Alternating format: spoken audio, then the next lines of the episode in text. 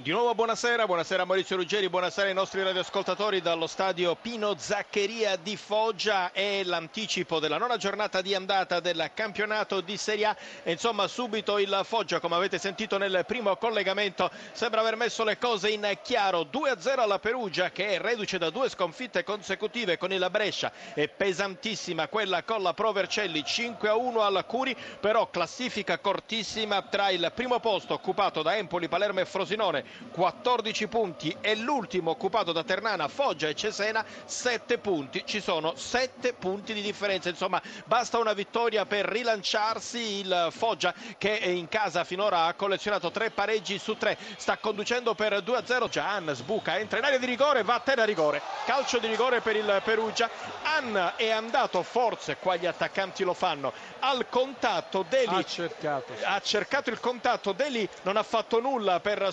spostarsi l'arbitro non ha avuto dubbi calcio di rigore e pallone già sul dischetto c'è da dire che non ci sono molte proteste che poi parte il tiro rete spiazzato Guarna tiro però è centrale, guarda forse si è buttato troppo presto, 2-1. Il pallone che termina fuori, arbitro che controlla il cronometro e fischia, Foggia batte Perugia 2-1, il commento di Enzo Del Vecchio.